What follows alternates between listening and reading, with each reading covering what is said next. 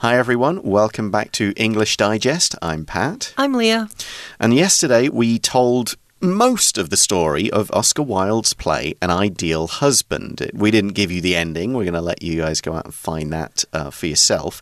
Well, now, today we're going to look a little bit about Wilde, but also about the themes of this play.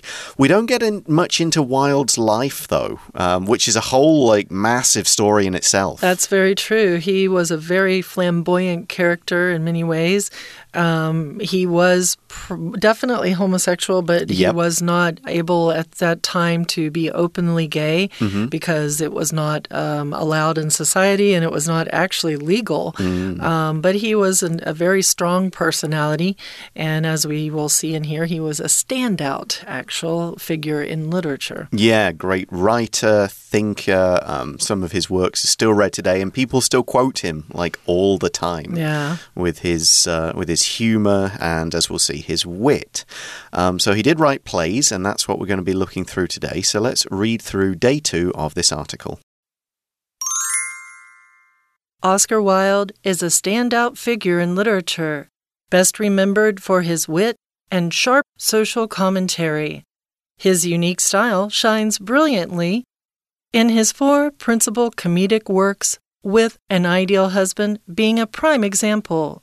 First staged in London in 1895, this four act play explores the complexities of the upper class, highlighting the delicate balance between political power and personal ethics. Set against London's high society, the narrative delivers a universal message. Even those who are highly regarded aren't without their flaws. No character in the play can claim absolute moral purity, emphasizing Wilde's perspective that humanity is a blend of both admirable traits and inherent imperfections. Though the play is set in the past, the themes of an ideal husband are still relevant today.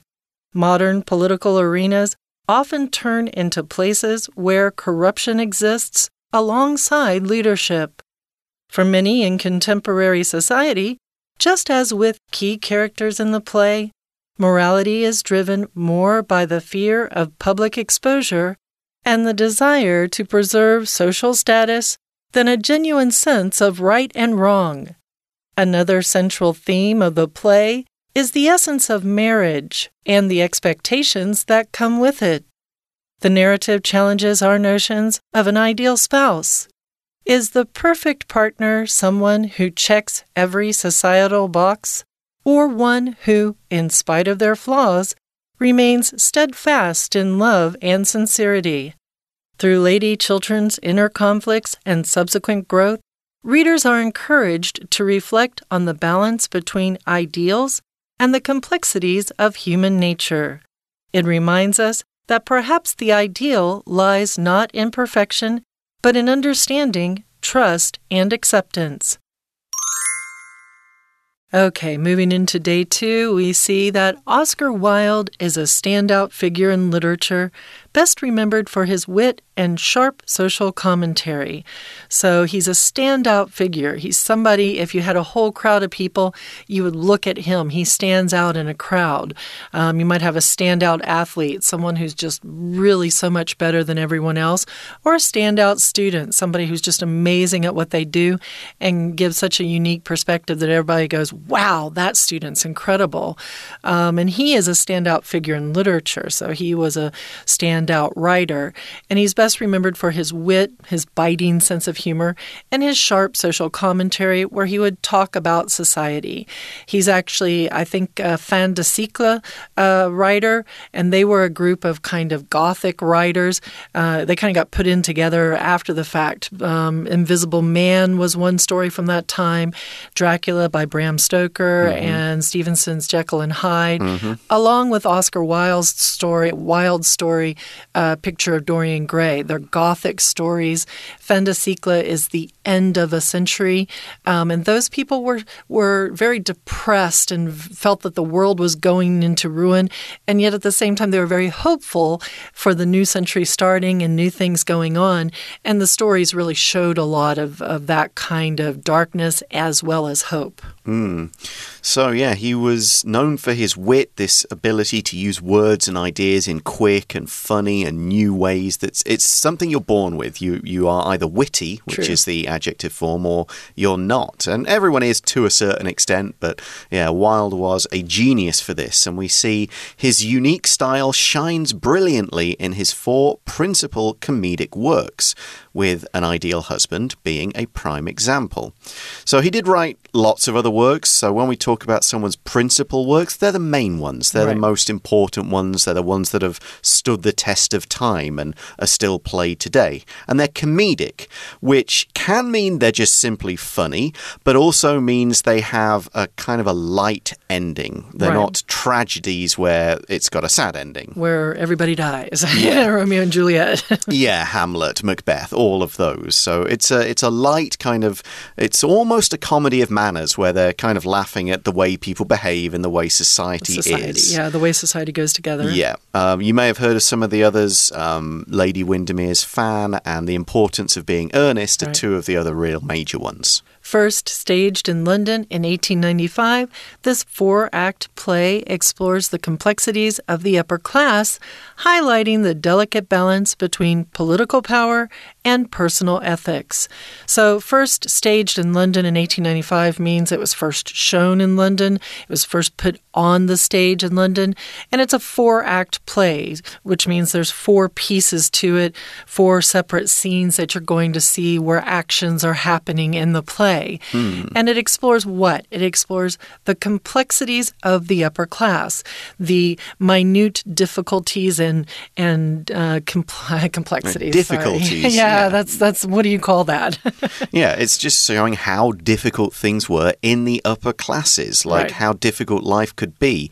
And as it says, this balance between political power and personal personal ethics. In other words, what about you and your kind of morals and your beliefs will you compromise to get what you want in terms of power?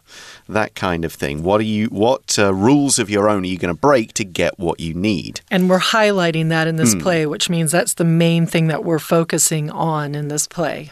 Yeah. So, set against London's high society, the narrative delivers an, a universal message. Even those who are highly regarded aren't without their flaws. Pat, just a second ago, you said a universal message. How very interesting. Yeah, you And could you say almost said "and," right? Yeah, almost did because of the vowel, but Right. yeah, with a unit, it's a like. Uh, it's not U, like it's an Y-U. umbrella, but it's a Y sound, yeah. Yeah. It- when something is set against something else, the thing it's set against is the background. It's the time, the place, the part of society that is the setting for the play or movie or whatever. Um, Independence Day is set against an alien invasion of Earth. Star Wars is set against a galactic conflict of rebels and, and an evil empire, that kind of thing. Exactly. And so we have a universal message here. A universal message is one that is always going to apply. It's going to be understood by everyone. It's going to be understood at different times in history and by different people. In other words, no matter who you are, where you are, when you live, you're going to go, yeah, I recognize this message. It is a fundamental kind of human truth about people which is even those who are highly regarded, highly thought of, aren't without their flaws. In a, like we talked about flawless yesterday, a flaw is some kind of problem, something that stops you from being perfect, maybe something about yourself you need to overcome. Maybe you drink milk out of the carton in the refrigerator. Maybe you don't ever put your clothes away um, or put them in the dirty laundry to help other people out. These could all be seen as flaws. And in fact, no character in the play can claim absolute moral purity, emphasizing Wilde's perspective that humanity is a blend of both admirable traits and inherent imperfections. So, in his play, he wants to show this human element. And by human, we mean that nobody is perfect. Everybody has their problems. We're not going to be able to have just that one person where we go, oh, he's the God in the story and the total hero. No, everybody's got problems. So no character is without absolute has absolute moral purity. Absolute means total, complete. Moral purity here means that they've never done anything wrong. Purity here being innocence, right? So they are mm. morally innocent. They have done everything in their life right. Yeah, yeah. that's not going to happen. Yeah, always tell the truth, never make a mistake, never make a bad judgment, that kind of thing. Never have a mean thought. Right. Uh, Wilde, however, is saying no, no one is like that. His perspective, his belief, the way he sees it, is that humanity is a blend, it's a mixture of both admirable traits and inherent imperfections. Something that is admirable is admired. People admire this thing. It it's, is worthy of admiration. Yeah, people look up to it. So, admirable traits, you know, telling the truth, keeping your promises, supporting others, you know, looking out for people in trouble, those are all admirable things in a person. Inherent imperfections, on the other hand, imperfections is like flaws, problems, and inherent means it's part of who you are. Part of your it's, basic nature. Yeah, humans are never perfect. Nobody's perfect. Everybody's got stuff they do wrong, stuff that they could do better. It's just part of who we are, so it is inherent to and us. That's really, I think, what Wilde is saying about human society is that we aren't perfect, so mm. you can't pretend to be ideal. Just to mention with admirable, you can add that ABLE to a lot of different words, and it means worthy of or uh, deserving. So, lovable, you are worthy of love. You deserve love. Malleable, able to able to to shape moved, or to shift yeah. right um, so you can often say, say able to be loved able to be malleable to mm. be mauled yeah. able to be admired hmm. okay we're going to take a moment here to take a break and we'll hand over to our chinese teacher for a bit and then we'll come back for the second half of the article Hello everyone，我是派老师。今天讲解的是寒假合刊 Unit Four Morality and Marriage Explored in an Ideal Husband Day Two 第二天的课程。前一天课程介绍了《理想丈夫》这个剧本的主要情节，而第二天内容则针对剧情做分析。剧本有两个主旨，其中一个就是政界当中没有崇高无上的道德，而第二个主旨则是关于婚姻本质。好。我们一起来看学习重点吧。那请同学看到第一段第一个句子，再告诉我们这个剧本的创作者 Oscar Wilde 王尔德，他在文学上啊其实是相当的杰出，a standout figure。好，再来我们一起来看第二个句子，这边请同学特别注意到的是逗点之后的 with，这个 with 这边并不表示工具或者和什么对象从事什么事情。这个 with 呢，它是在做附带说明，让我们知道主要子句之外，在另外呢做了附带说明，就是 an ideal husband 这个脚本这个剧本呢，它其实就是属于呢喜剧的创作。那同学要特别注意到的是后面的这个 being，要记住在。介系词 with 之后，我们是不可能出现动词，所以这里我们不会说 an ideal husband is a prime example，在 with 后面，所以我们要把这个动词变成原形，再加上 ing。好，再来，请同学看到第三个句子，first stage in London in 1895。这里同学知道说 an ideal husband 一刚开始的时候，它其实就是个剧本。既然是剧本，就是为了要让演员呢能够登台演出的，所以这一出戏刚开始呢是什么时候演出的呢？Stage it was staged，应该是要用被动的。那一样呢，分词构句，所以我们只保留了后面的这个过去分词。好，那此外，其实这个句子还有第二个分词构句的地方，那就是 highlighting 这里。那这个呢是主动的，所以我们后面呢是保持是加上 ing。再来，请同学呢看到第二段的第一个句子，同样也是分词构句，在告诉我们整个剧本它的背景。It was set against London's high society。好，那所以呢，这个剧本这个故事，它是以伦敦的上流社会为背景。这边的 narrative 当然指的就整个剧本的故事 narrative。好，再来，请同学看到第一句比较后面的部分，就从 even those who are highly regarded，那即使是那些备受推崇的人，aren't without their flaws。好，这个呢，感觉上好像有点绕哦，逻辑 on 是否定，那后面的 without 也是否定，所以呢，我们就知道，原来负负得正指的就是这些受到推崇的人，他们也是有缺点的。好，所以老师要另外补充的就是，请同学记得，flaw 是名词，那 flawed 后面加上 ed 就是有缺点、有瑕疵的。那完美无瑕的呢，在 flaw 后面加上 less，flawless 就是完美无瑕的。We're going to take a short break and then we'll be right back.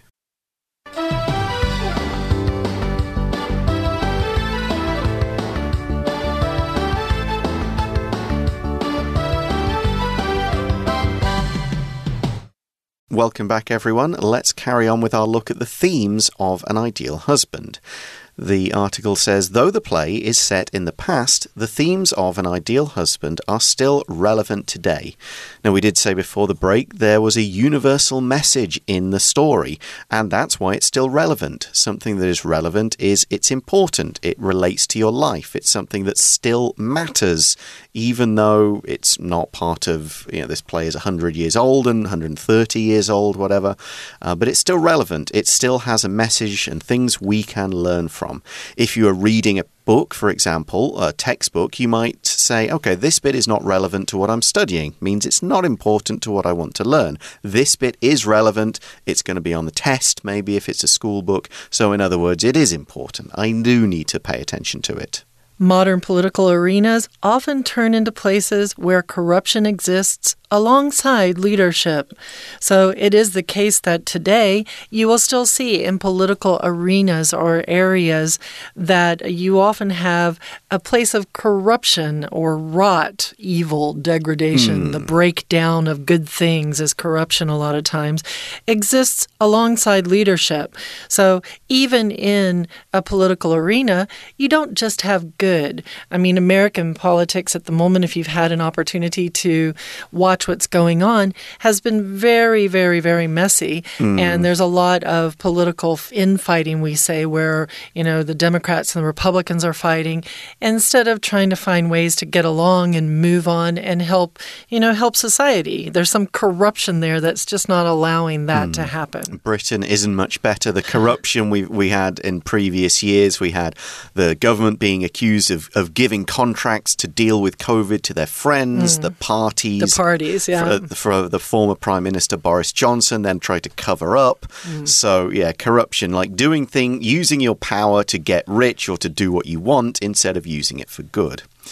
The article continues For many in contemporary society, modern society, just as with key characters in the play, morality is driven more by the fear of public exposure and the desire to preserve social status than a genuine sense of right and wrong. That's a good long sentence. It is, yeah. So, what it's saying is for the people in the play and for many people in modern day, their morality, their decisions about what they should do, what they're going to do, what is right, what is wrong, they are driven by or fueled by, the motivation is this fear of public exposure. That's one part of it. In other words, I'm going to do this because if I don't, I'm going to get in trouble. Right. So the People motivation, are going to laugh at me or they're yeah. going to tell me I'm doing a bad job. Yeah, vote me and out. I'm, and I'm just desperately worried about that. So I'm going to do things to make myself okay. Mm, rather than doing it because it's the right, the right thing. thing yeah, because that's the genuine, you know, I'm going to, if I tell the truth, then I'll get in trouble trouble. But if I lie, then I won't get in trouble. Then I won't get kicked out of office. Yeah, so mm, they lie. Not so good. yeah, that's because they're afraid of getting exposed rather than going, nope, I did it, I'm going to tell the truth.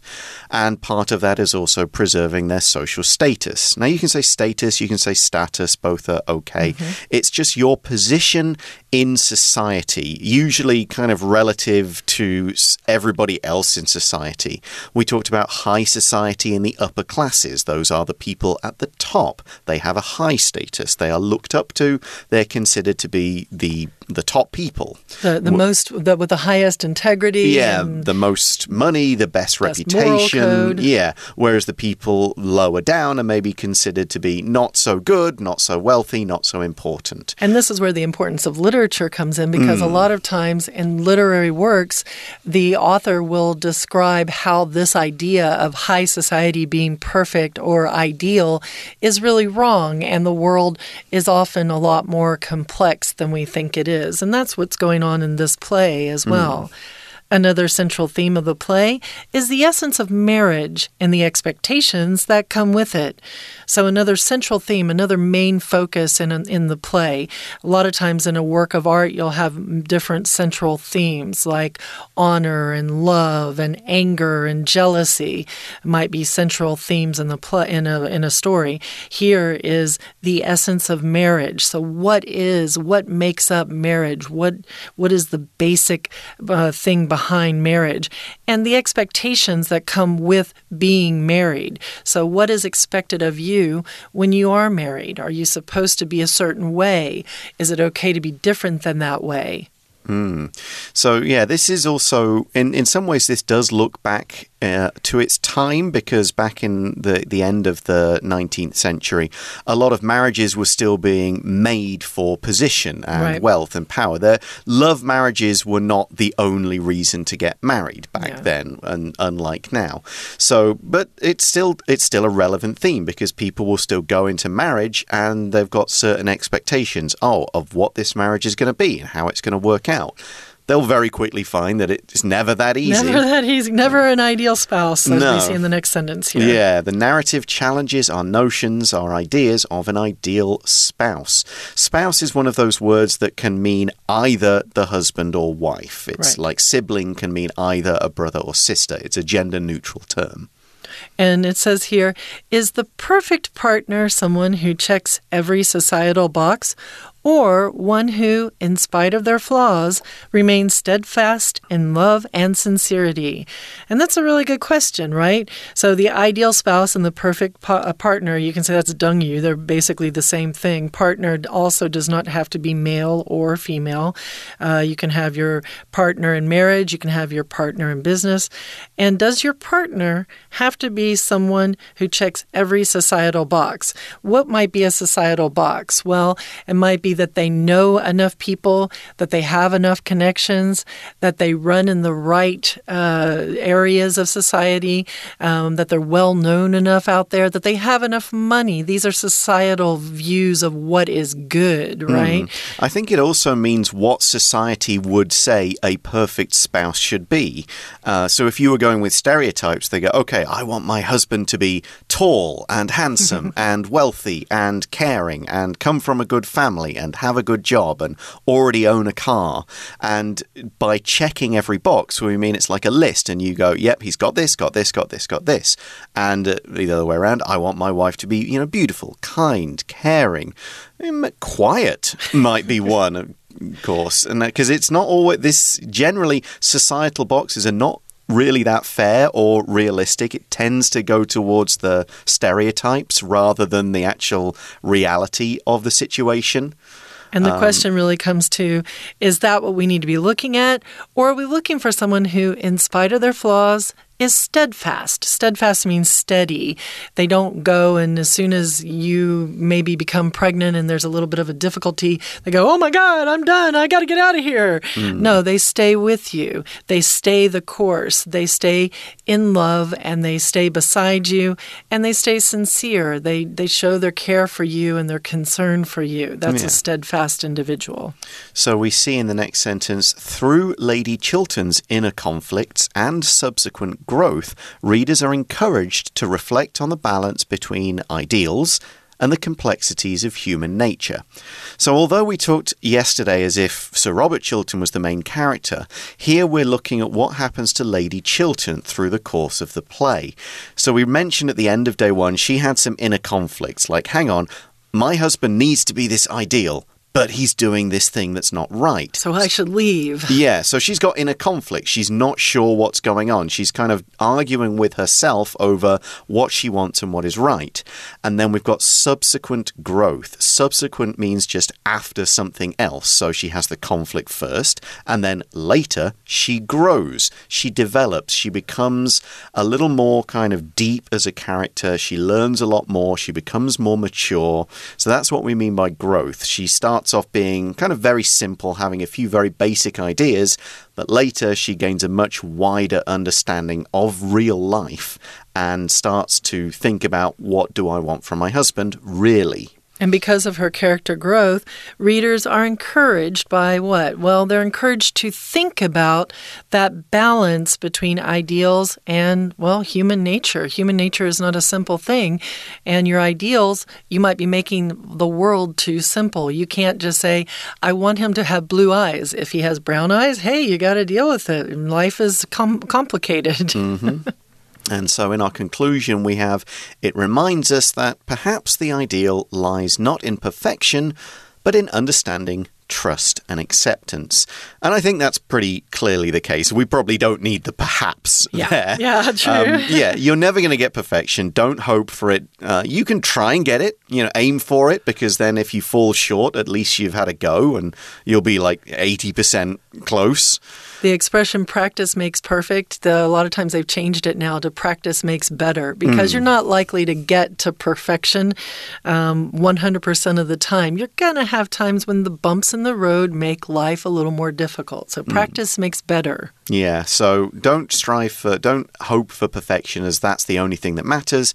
Just think, okay, ideal is someone who understands me, trust me, I trust them, they accept me, I accept them, and that is what is the ideal spouse or partner somebody who can do all of those things, tick all of those relationship boxes that comes from a level of maturity that you probably don't have in those early years of a relationship when you're like, they've got to be beautiful, they've got to be handsome.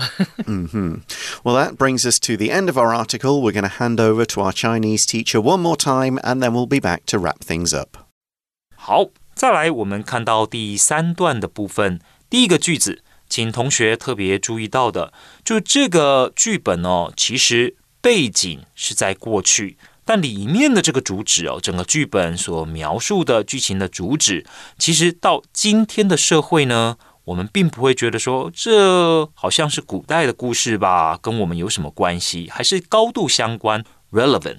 那 relevant 这个动词，这个是形容词，它的反义词其实同学也应该要记起来，叫 irrelevant，前面上 ir 就是了。那如果呢和今天的社会有点脱节了，毫不相关，我们就会知道说这样子的故事其实就是过时了，outdated，o u t d a t e d。可是现在呢还是相关的，所以我们说 relevant。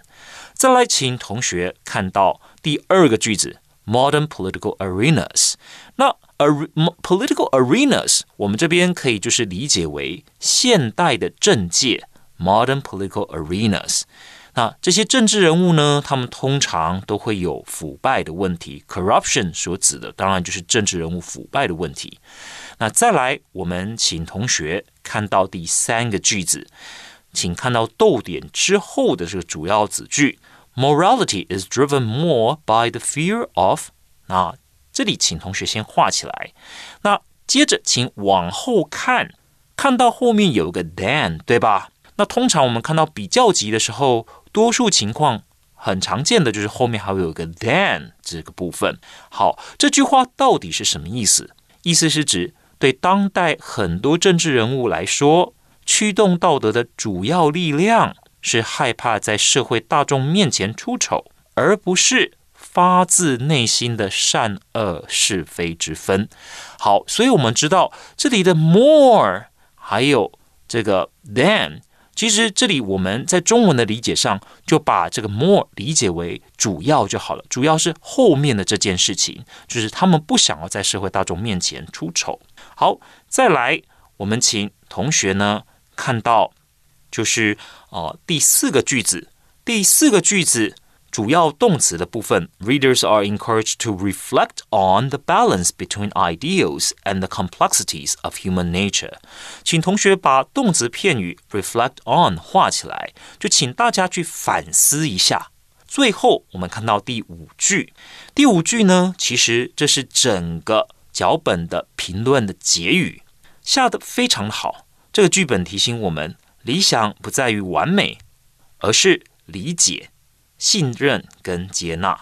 好，以上就是我们针对第二天课程所做的中文讲解，谢谢大家。Okay, everyone, that brings us to the end of our exploration of morality and marriage in An Ideal Husband.